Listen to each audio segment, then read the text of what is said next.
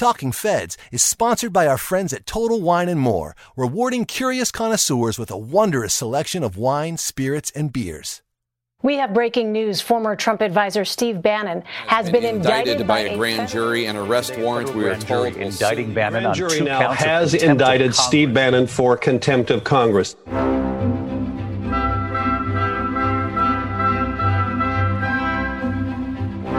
Welcome to Talking Feds a roundtable that brings together prominent figures from government law and journalism for a dynamic discussion of the most important topics of the day. I'm Harry Litman. The nail biting drama as to whether the Department of Justice would accept Congress's entreaty to indict Steve Bannon for blowing off the subpoenas of the January 6 Select Committee came to a sudden conclusion at week's end with the news that a grand jury in the District of Columbia returned a two count indictment against Trump's former Svengali for willful noncompliance for testimony and documents. Bannon and a series of witnesses who have as much as dared Congress and the department to make them obey the law are now face to face with the prospect of a criminal conviction. And while that might not induce the firebrand Bannon, who already operates on the outskirts of society, to respect Congress's authority, it could be a huge hammer against the likes of Mark Meadows and Peter Clark. The indictment served as half of a formidable one two punch with the opinion from the D.C. District Court, soundly rejecting Trump's claim to executive privilege in the face of the decision of President Biden not to invoke it. If that opinion holds up, the scofflaw defendants, who are mainly in Trump's inner circle, will lose all legal cover. This week also featured in the Rittenhouse case yet another trial that slipped its immediate context in court and looked to be shaping up as a divisive national litmus test on issues of race, gun rights, and vigilantism. To help us understand the implications of these two monumental stories and other events of the week, we are really pleased to welcome a superb panel of expert commentators. And they are Alisyn Camerota here for the first time, a journalist, author, and current co-anchor of CNN Newsroom weekdays from 2 to 4 o'clock. In her three decades in journalism, she's won two Emmy Awards. In 2017, she published her debut novel, Amanda Wakes Up, which was selected by NPR as one of the best books of the year. She is currently working on a memoir, and it may or may not include the salad days in New York when, believe it or not, we hung out together. You got to come to it, Alisyn. Very nice to see you on Talking Feds. Oh, Harry, great to see you too. And I, I hope that our checkered past comes out in deposition. All right, Rick Wilson, a political consultant turned political writer. He's co founder of the Lincoln Project, a lifelong Republican. He was an early critic of President Trump. And as an unselfish public service, he has turned his expertise in the dark arts into a steady onslaught of ads highlighting the 45th president's iniquity. he too has published two books Everything Trump Touches Dies and the recent Running Against the Devil. Welcome back to Talking Feds, Rick Wilson. Harriet, it is great to be back with you. And Jen Rubin, an opinion columnist for the Washington Post. She covers politics, foreign and domestic policy. She's a commentator on MSNBC. And prior to her work with the Post, she wrote for Commentary Magazine. And before that was a labor law attorney for two decades. She too is an author. Give us the title of your new book, Jen Rubin, and what it's about. The title is Resistance How American Women Saved Democracy from Donald Trump. Perhaps it was too premature, actually, now that I'm beginning to think about it. All right. You can pick that up. It's available at Amazon and everywhere else. And speaking of, right now, just as we were sitting down or about a half an hour ago, the hot breaking news Steve Bannon, after three weeks, after much teeth gnashing, after hmm. much nose thumbing, has been indicted on two counts. We have Alisyn Camerota here and all the resources of CNN at her disposal because she can actually tell us just what this indictment says. Alisyn, what has the good grand jury charged? Okay, there are two counts of contempt of Congress. I have it in my hot little hands, the indictment. We were just on the air when one of those moments happens. Breaking news! it's happening right now. Scramble everybody into position, print out the indictment. And you know we're reading it in real time. What you live for? What you live for in the I, news I mean, I do like Yeah. that. Actually, I do, and Yeah. and those are exciting moments. We didn't get a heads up. We didn't know that this one was happening. But as I was just telling you guys, I really appreciate this indictment because it's like indictment for dummies. It's truly spelled out in non-legalese, understandable English. So basically, here's I think the heart of the matter. On October 7th, 2021, by 10 a.m. deadline, Bannon did not appear before the select committee, did not produce documents and communications, did not provide a log of withheld records, did not request an extension of time, and did not certify that he had conducted a diligent search for those records. And then it says that the committee got a letter on October 7th saying that he would not comply with the subpoena because former President Donald J. Trump had claimed executive privilege. And so that's the heart of why they then now are holding him in contempt. Well, charging him with it. And there you have it. Everyone's been waiting with bated breath for this. And I just want to make a quick legal point. Notice this includes certain obligations that anybody would have, even if he had a valid claim for privilege. And there's no real defense. He needed to have a privilege log. He needed to show up and make retail objections. And he didn't do any of that, as in fact, none of Trump's soldiers have for many years. He's just completely treated it as he could totally forget about it and be high handed. So, those obligations, even if they find that he has some issues of intent on the executive privilege, are still right there and he's still knowingly violated them. But much bigger news on the political and cultural front. So, Rick and Jen, how big a game changer? What do you see as the implications here? Oh, I think this is big. I think this is the end of the road for the Trump folks' loyalty to the orange man. It's one thing to give some BS excuse for not showing up. It's one thing to go on Fox and spew this nonsense. It's another to face civil or criminal penalties for contempt of Congress. And I would say those who have been super critical of this Justice Department by moving too slowly, by not running to indict the former president, should perhaps recalibrate. This was a swift, as we know, this does not always happen this fast, but a swift move to a grand jury, which is also significant, I think, putting it in the hands of fellow citizens. And it is a serious charge. And I think it is wonderful timing, frankly, that it comes the same week as a DC district court judge finds that this notion of a former president's executive privilege is nonsense. And Trump doesn't have it, and these people can't hide behind it.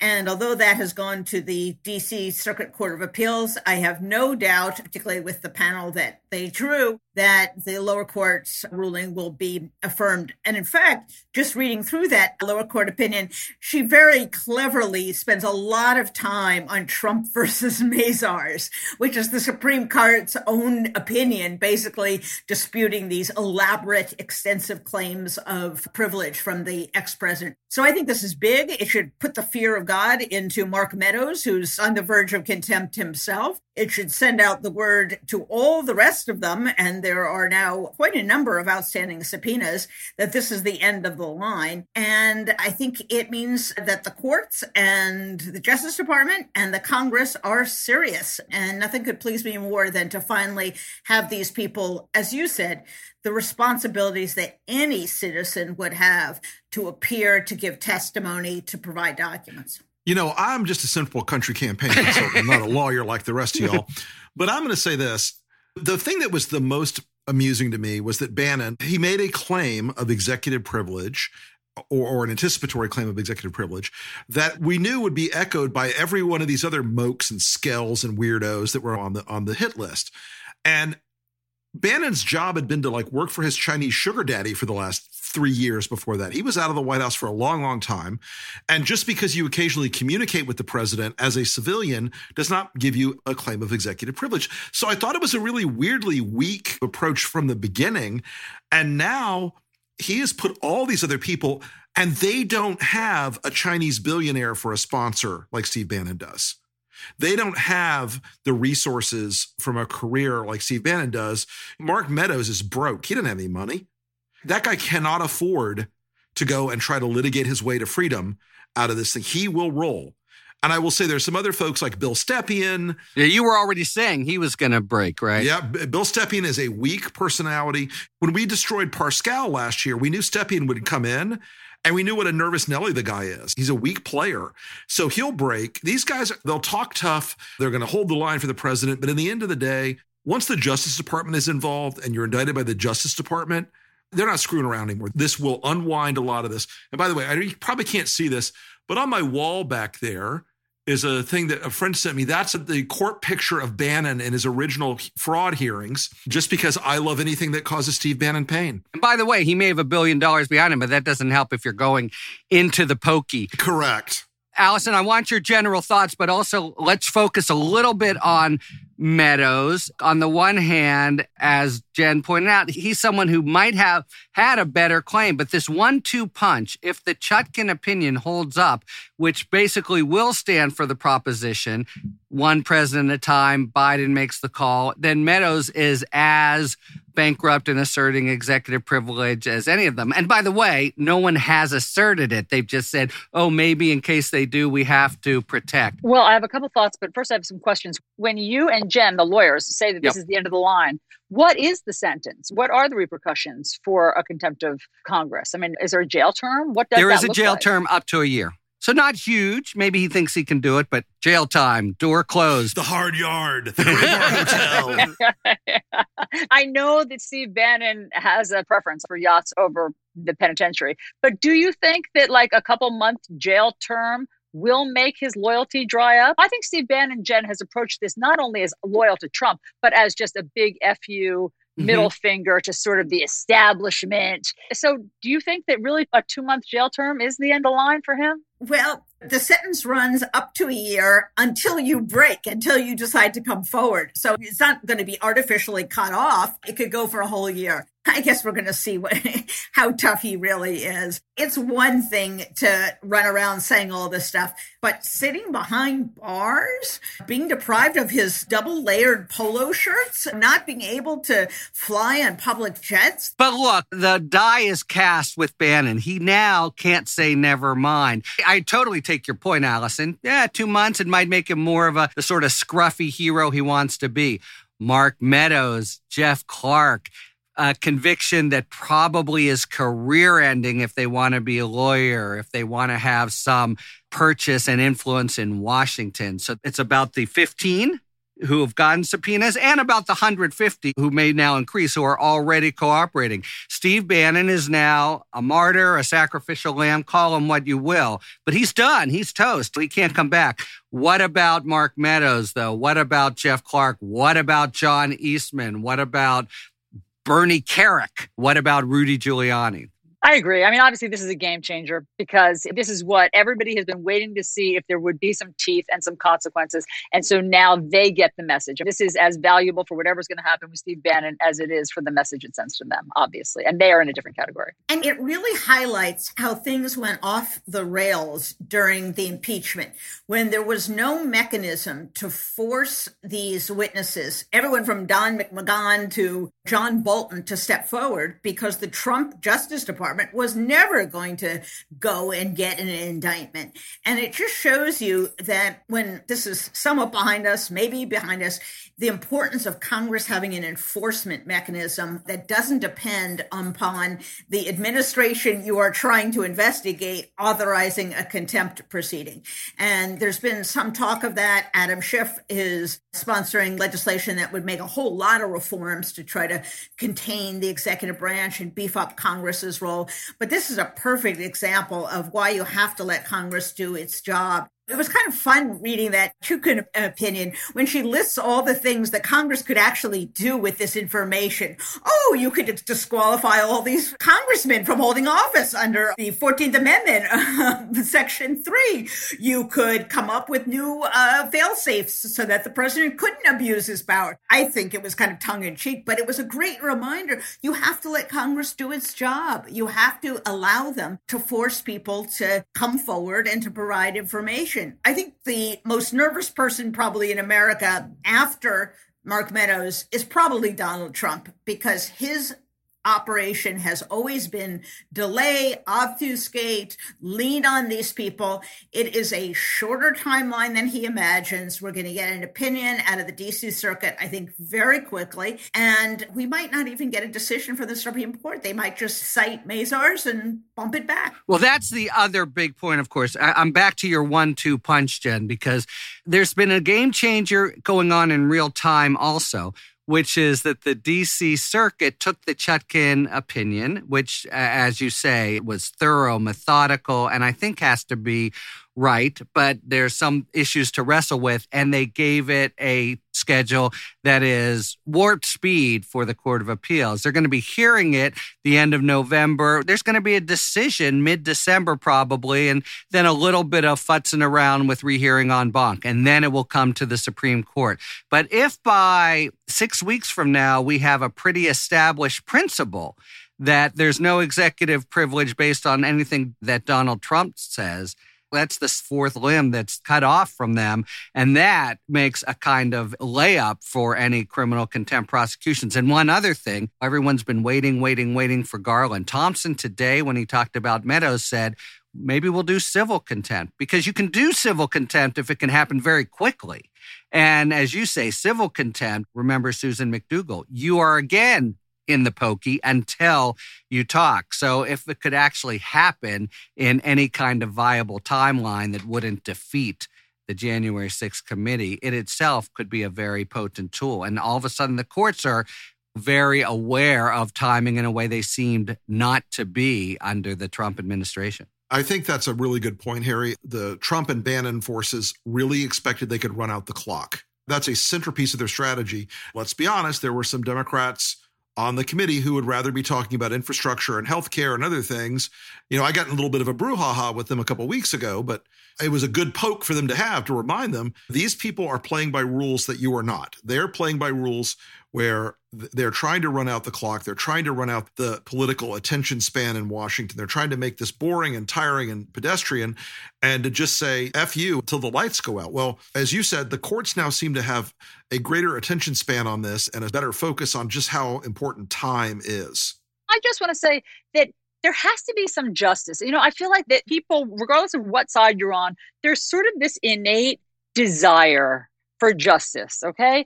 And the idea that all of these people could flout the rules and there wouldn't be any consequences and it was too complicated to ever charge them with anything and they were going to run out the clock that's just not satisfying and so to know that rules still apply is important because for a long time particularly when president trump was in office there was this feeling that yeah they do apply but not to him and not to his inner circle. And so today feels like something different. In a nutshell, I think this is where Merrick Garland wound up. This was a thorough process and it needed to be. It's a criminal indictment, but there were some tricky legal issues, some tricky fact issues. But I do think at the end of the day, he weighs everything. And that really is it. It's just the rule of law vis a vis Congress and, and investigations. It's just out the window if they didn't do something.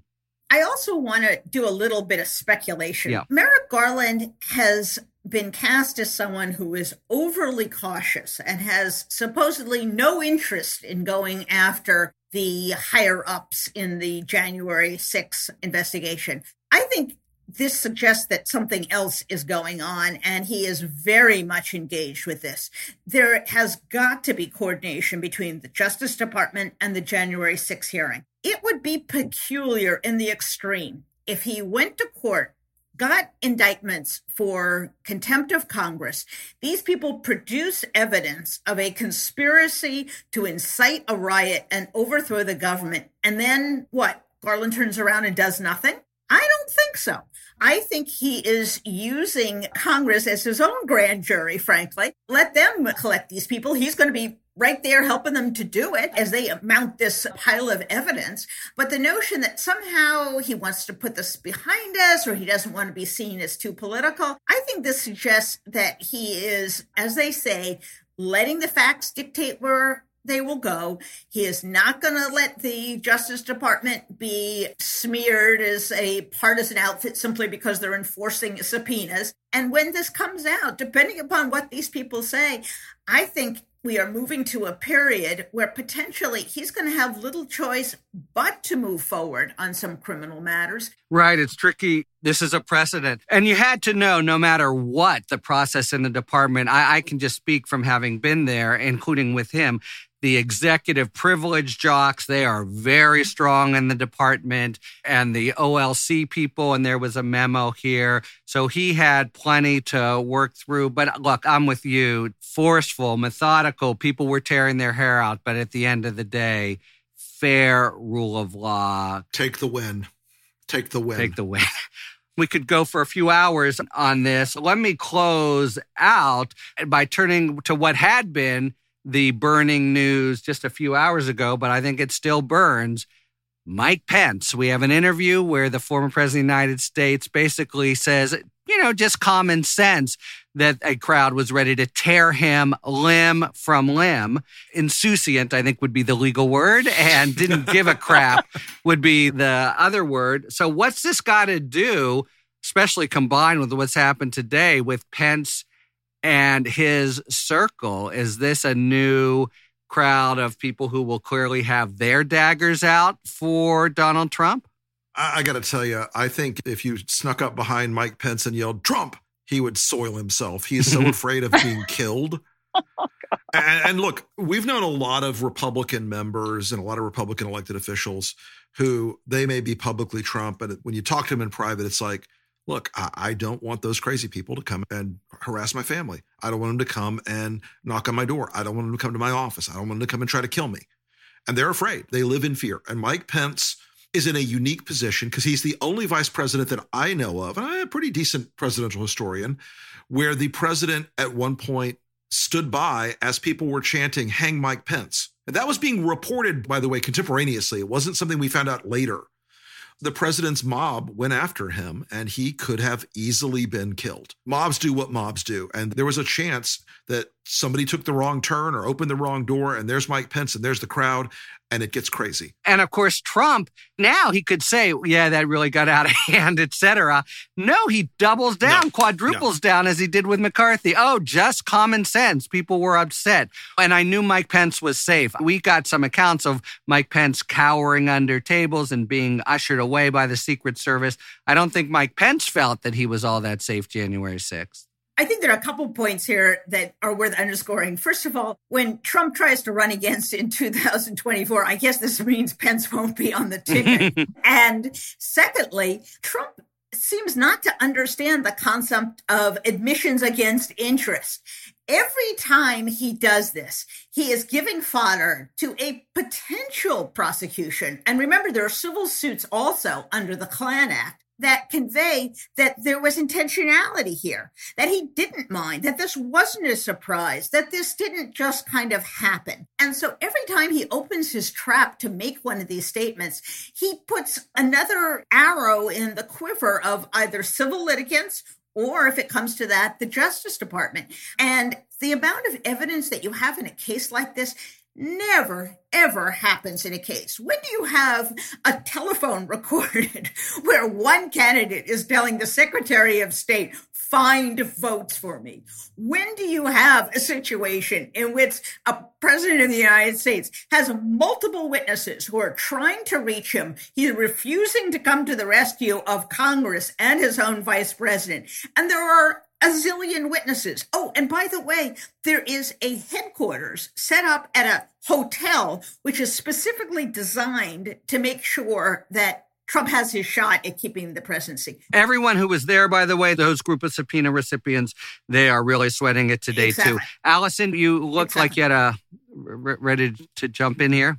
It's hard when you're not I- the anchor, right? It's not as easy to just. I have to In fact, maybe I'll keep interrupting you and just keep you for no. Sorry, go ahead. No, Harry, I think that the legal aspect of all of that is really fascinating. But I have always, ever since I first began interviewing Donald Trump, been fascinated by the psychological aspect of it. And I don't think you can divorce the two. Look, I'm always careful on the air because obviously I'm not a, as I've said, licensed therapist. However, I have interviewed enough psychiatrists and psychologists and read the DSM 3 manual of the description it is impossible to get past the malignant narcissism of that statement of what Trump said to Jonathan Karl. And one of the things that I was struck by in that statement to Jonathan Karl that he includes in his book is a narcissist who suffers from delusions of grandeur has to rope you in to their bizarro world because you're having a conversation.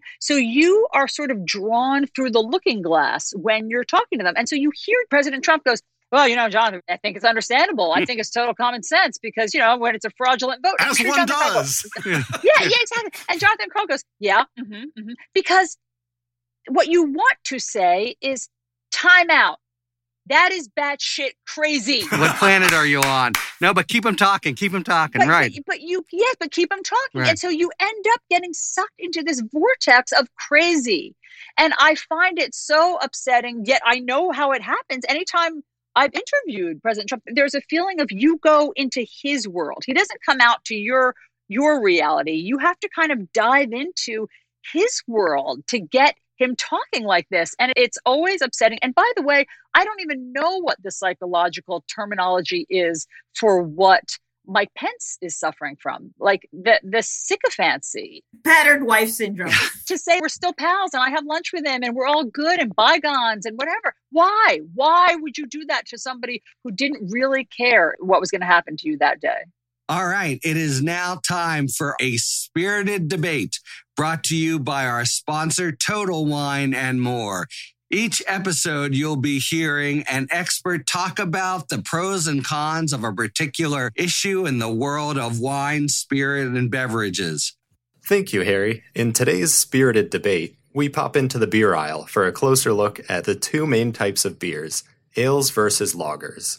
And to help separate lagers from ales, it first comes down to one thing fermentation. That's the process where the yeast does its magic to give the beer its alcohol content and carbonation. Now, ales are fermented with top fermenting yeast at warm temperatures, somewhere between 60 and 70 degrees Fahrenheit, whereas lagers are fermented with bottom fermenting yeast at colder temperatures, between 35 and 50 degrees Fahrenheit.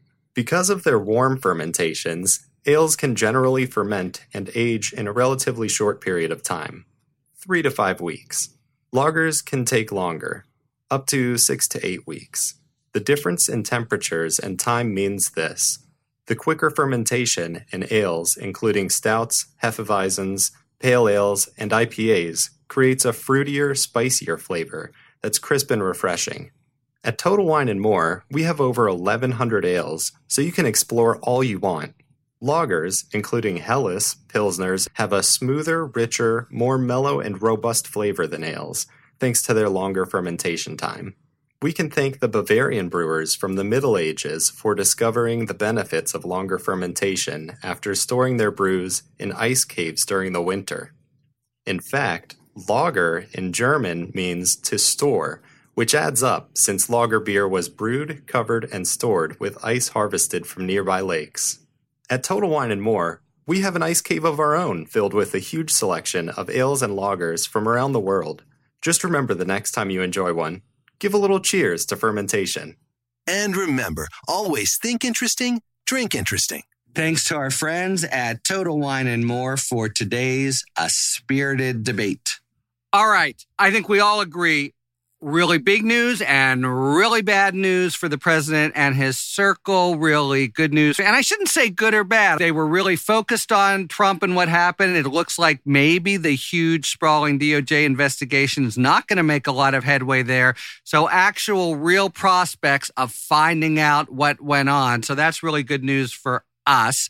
Let's just play out though. Are they now sufficiently emboldened, the committee, that the final frontier here, I think, would be will they have a showdown with Republican members, the Louis Gohmert and Kevin McCarthy's, who might have been involved and in any event certainly have good information to provide? They are a part of the story, but talk about stepping on a hornet's nest. Are they now going to go that route or try to make their case and report without it? I think they have to. That's part of the reason for getting all this information is figuring out who was talking to who, who was calling whom, where the emails. And so you have to. So you're not going to just go in blind with one of these lunatics and say, okay, did you help the people or not? You're going to find a body of evidence which helps contain these people, which provides you with some fodder. They are probably going to try the same nonsense. They're going to raise all kinds of speech and debate clause excuses for not showing up. All that's going to be thrown to the side. And eventually, I think these crazy people are going to have to come before the committee. I thought what you were going to say, Harry, is would the committee ever call Donald Trump? And that, I think, you wouldn't actually. You would not? I would not. Just as a grand jury doesn't call the target, first of all, well, I guess it would be fun to have him claim the Fifth Amendment. And maybe he would, maybe he wouldn't. But you're going to get a three ring circus for him, and you're going to feed the political grinding machine that is the right wing media to make this a complete shit show. And I don't think they ultimately need it because everything that we need to know about Donald Trump, he's offering up. He keeps telling us we don't need to put him under oath. These are all admissions against interest. What is he going to tell us under oath that some very fine reporter couldn't probably get him to admit, or he hasn't said to one of these people? So I think the equities here or the strategy here would weigh not in favor of calling him, but in favor of calling everybody else. Amazing. We're talking about this where in 48 hours ago, we were wondering could they take another baby step? Man, I'd like to go on this for hours. Rick and Alisyn, final thoughts on January 6th on Bannon, Merrick Garland, Chutkan, any of that whole brew that at least today is breaking very heavily in favor of justice. The wheels of justice grind slow but fine, as they say. We need to keep reminding people of how vile and how violent it was. And I, I can't believe right. that people are whitewashing it and pretend to not remember and are trying to claim that it wasn't as bad as it was. We have the video. Every time we play it, even just a snippet of it, as we did today, literally, we played, I think, three seconds of it of hang Mike Pence, hang Mike Pence. They're frothing at the mouth and so much more bloodthirsty than you remember in your head. And so every time we play it, I'm stunned and we need to keep playing it. The identity and skill of committee staff has just gotten way more important because you're going to have people required to show up who will show up and will be squirrely bobbing and weaving and not recalling, etc. And they're going to really need to just pin them to the wall to get straight answers because now they may actually be able to. And I'll say one more thing. This feels like not just a good day, but a breakthrough day. It's hard to see it rolling back toward injustice, but it has in the past. So I just want to take a deep breath and temper the hope and excitement with the knowledge that who knows what's left in the bag of tricks for the bad guys. I think it is one of those things where what you saw today was institutions and norms yes, in American yes, life yes. actually working. And we've had five years where those things were either crapped on or ignored or bypassed, or we just let them slip. And today's one of those days where justice and law actually still, as the underpinnings of a civil society, show that they still exist. And as much as I want to dunk on Bannon, I'm delighted the DOJ did this with dispatch, but fairness. He put himself in this box and they closed the gate. I just think it's a good day for the country. A gate that's been open to everyone's not just frustration, but befuddlement for years. It's time now for our sidebar feature which generally explains some of the issues and relationships that are prominent in the news. This week will be a little different. We're going to give you an excerpt of the interview we just published with me and George Will. In a long discussion of his latest book, American Happiness and Discontents, and other events of his life. So, have a listen at this excerpt from our interview with George Will. Let me switch now to a topic that I'm personally very interested in, and that's the Supreme Court and the courts in general. And your views here seem to have undergone a transformation where, you know, you would still both characterize yourself and think it a very important point that the judiciary be small c conservative, but you see there now being a very active, unsettled dispute among self styled conservatives between a kind of hands off deference to political branches as a defining characteristic and aggressive intervention in the service of liberty and against all these effects of big government that we've been talking about. So, can you just spell that out, both the evolution of your views and where also you currently stand? Yes, I can in my 52 years in Washington, I've changed 180 degrees with regard to the courts. When I arrived on the first day of the first year of the 1970s, January 1st, 1970, I was a typical conservative in the sense that I had recoiled against some of the freewheeling jurisprudence of the Warren Court, the promiscuous creation of unenumerated rights in various decisions. And therefore, I was by default for judicial restraint and judicial deference to the political branches. I have changed. Now, Oliver Wendell Holmes said, if the American people want to go to hell, I will help them. It's my job. he meant if majorities want something, majorities should get it. Let's go back to central Illinois. I grew up in Champaign Urbana. According to local lore, Lincoln, a traveling, prosperous railroad lawyer, was in the Champaign County Courthouse when he learned that Stephen A. Douglas, Illinois senator, had passed the Kansas Nebraska Act, which was supposed to solve the problem. The problem was what do we say about slavery in the territories where the federal government did control things? Could there be slaves, et cetera, et cetera? Stephen A. Douglas's answer was popular sovereignty in the territories. Vote slavery up, vote slavery down. It's a matter of moral indifference. The morally important point is majority should rule. Lincoln's ascent to greatness began in his recoil against this. He said, No, America is not about a process majority rule, it's about a conditioned liberty.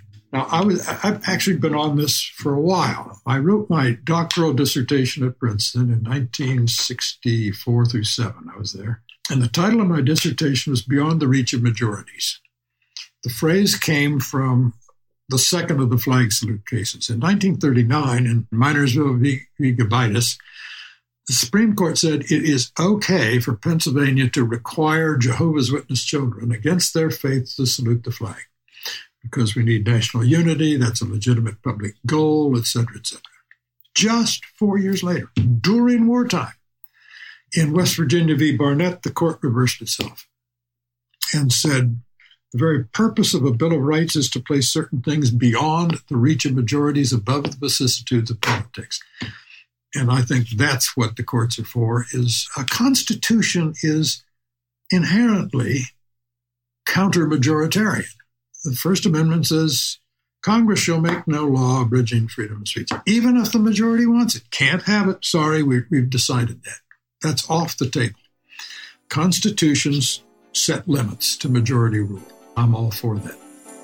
Thank you very much, George Will. The rest of that interview is currently available at patreon.com slash talkingfeds, where we normally post material for subscribers. But given the importance and quality of this discussion, we're making it available to everybody for the next week, after which it will return along with the other Talking Books interviews to subscriber only status.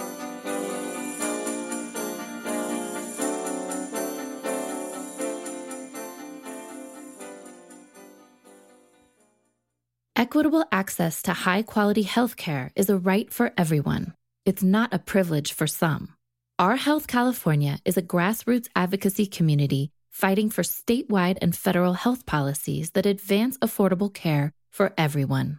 With more than 1 million healthcare supporters, Our Health California educates patients, health enthusiasts, and voters about health and mental health care, then connects supporters with lawmakers to advocate for change.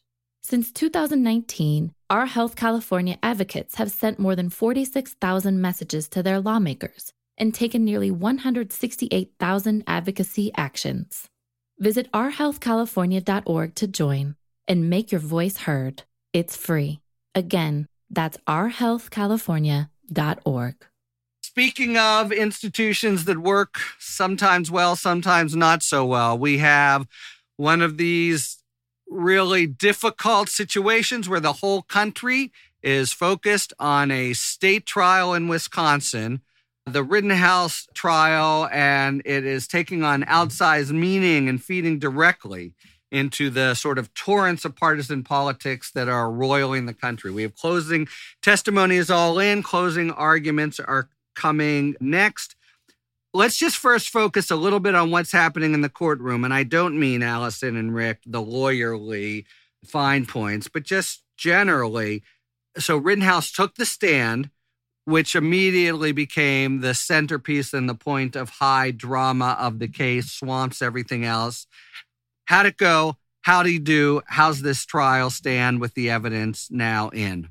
Well, we took it live. And so we covered every second of it and watched it rapidly. And I had the trial lawyers on with us who couldn't understand what the prosecution was doing. So our attorneys who were watching it thought that he was sort of going in circles and never getting to the heart of the matter and not getting to the point. And they couldn't understand exactly where he was trying to lead Rittenhouse in terms of what's the point? Is the point that had this 17 year old kid not crossed state lines and brought an illegal AR 15 style rifle with him, that none of this would have happened. Because if that was the point, the prosecutor seemed sort of mired in minutia that wasn't getting to that. For me, obviously, somebody who's not a lawyer, and I defer to you lawyers, I understand this is about self defense. And if you think that you are being killed, I guess you can shoot your AR 15. But in, it came out in the testimony this kid doesn't know what kind of ammo is in the AR 15. He doesn't know if, the bullets are chambered in the gun. I mean, he's walking around with this weapon of war, let's face it, and doesn't know what he's doing. And what's that expression? When you're a hammer, every problem in the world looks like a yeah, nail. Right. When you bring an AR 15 to a protest, what do you think's going to happen when you confront a problem? how do you think you're going to solve your problems there when there's tension or whatever arises? So I just can't get past that those mistakes led to two people being killed and one person being shot. But uh, somehow the prosecutor wasn't, I didn't feel, sort of diving in and dwelling on all that preamble stuff. Yeah, he was trying to make a much more at least at times, this kind of minute by minute, second by second analysis by which he said, well, wasn't it true that by that time the crowd was away? Wasn't it true that by that time there was no one to give first aid to? And I don't think that's particularly effective because, as you say, in the moment, the standard is what a reasonable person would do, or in this case, would a reasonable person use force. I think most jurors are going to be sympathetic to the fact that although at that moment in time that the line might be up the block, or at this moment in time the gas station might have been well defended, that people can be, as this chaos is going on around them, very scared, very inclined to defend themselves. And I don't think that's a sympathetic argument at all for the prosecution. I think they should have, it's too late now, obviously, minimized the level of detail. And as Alisyn said, focused on the precipitating actions that put him there. And I think the other thing that is going on here is this dichotomy that we all know in our bones that if Kyle Rittenhouse were black, this would be an entirely different case. There would be an entirely different assumption about what's reasonable, what's not reasonable. The jury would be assessing things extremely differently than they are now. And I think this is one of these reminders that once again, there is a, I hate to use the phrase because it's now become hackneyed, but that there is such systematic bias within the legal system that you may get the technically right decision on a self defense case, but that is going to seem very unjust and very out of kilter with many other cases in which the defendant was African American or the victim was African American, and we decided that somehow he was menacing the uh, police officer or somehow there was a justified shooting. And that I think is the subtext for everything that is going on in that courtroom. And you do have this uneasy feeling that there's not going to be a nice resolution where people feel that justice is done, whichever way this comes out. It's almost always a problem when you have these cases that are happening on the one hand in a courtroom and on the other sort of in the country with broader overtones. But Alisyn, I want to answer your question in two ways. What, what was the prosecutor doing? First, I'm pretty sure under Wisconsin law, if he can show that Rittenhouse was actually provocative, inserting himself in the situation, that slightly changes the legal standard. And I think the judge has ruled it and said that means that I think the jury is going to have to find that he couldn't have retreated at all. When you've sort of inserted yourself, it changes your legal obligation. Though, still, by the way, the burden always remains on the prosecution. But the bigger point is this that you ask that question, and it's a very reasonable question, means it was professional malpractice. It's the centerpiece of trial. Every single question should have been crisp and left a little bit more blood on the floor. And he was wandering and making some mistakes and leading with his chin. And I'm a former prosecutor, so it, it pains me to say it, but you really saw sort of a clinic in how somebody shouldn't cross examine a defendant. And notice, when the prosecutor made another bumble by commenting on Rittenhouse's silence, the defense could have moved right away for a mistrial and it didn't.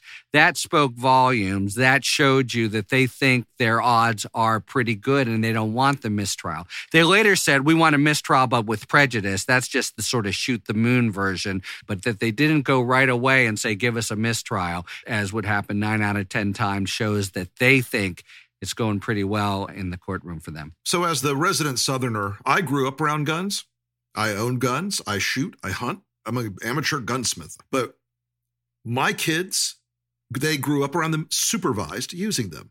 And as we all know, 17 year old boys are the repository of great judgment and, and, emotional steadiness. And this is the outside the legal thing. What the hell is wrong with his parents? Yeah. What the hell is wrong with his mom? Hey, mom, can I have a ride?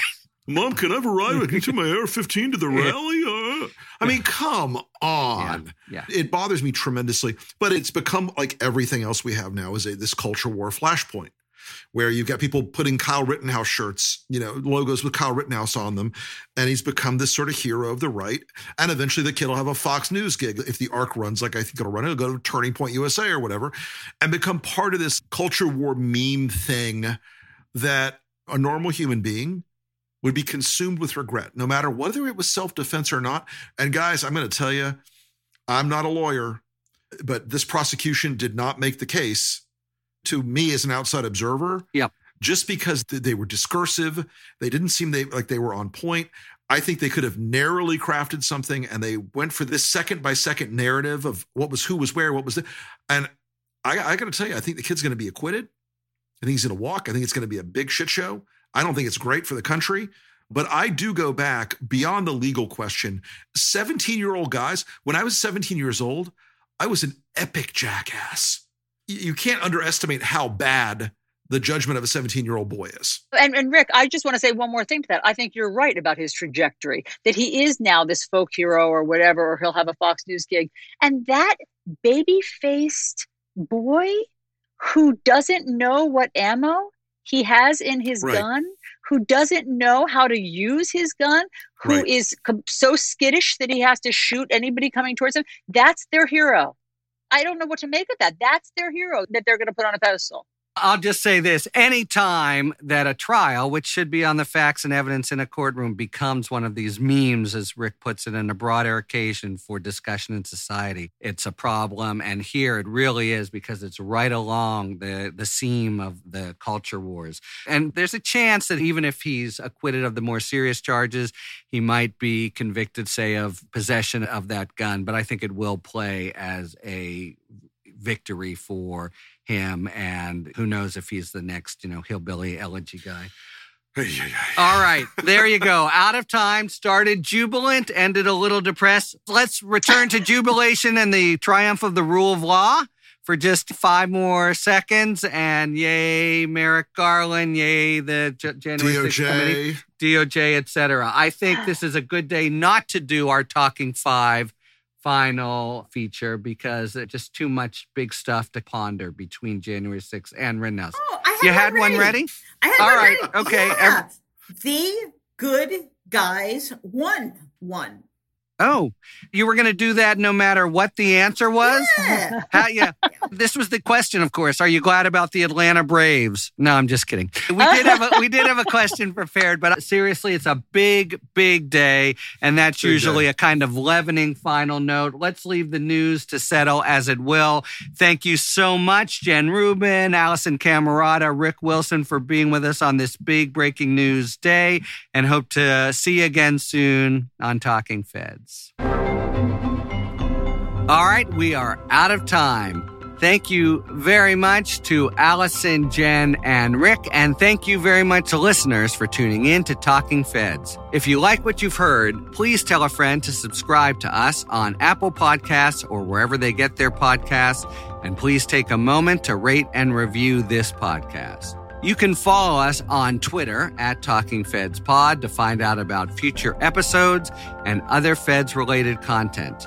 You can check us out on the web, talkingfeds.com, where we have full episode transcripts. And you can look to see our latest offerings on Patreon, where we post discussions about special topics exclusively for supporters. Those include our full talking book series from this season, consisting of Eric Swalwell, Carol Leonig and Phil Rucker, Fiona Hill, Bob Woodward and Robert Costa, Adam Schiff, and now George Will. It's a great series and it's available to everyone for the next week and then available to subscribers. Submit your questions to questions at talkingfeds.com, whether it's for five words or fewer, or general questions about the inner workings of the legal system for our sidebar segments. Thanks for tuning in, and don't worry, as long as you need answers, the feds will keep talking. Talking Feds is produced by Mal Meliez, associate producer Olivia Henriksen, assistant producer Matt McArdle, sound engineering by Adam Macias. David Lieberman and Rosie Don Griffin are our contributing writers. Production assistance by Ray Cohen Gilbert, Kalena Tano, and Emma Maynard. Our consulting producers are Dustin Canals and Andrea Carla Michaels. Thanks very much to the Dean of Washington Letters, George Will, for his longer interview on his new book, American Happiness and Discontent, and for the excerpt that you heard in our sidebar today. Our gratitude, as always, to the amazing Philip Glass, who graciously lets us use his music. Talking Feds is a production of Delito LLC. I'm Harry Litman. Talk to you later.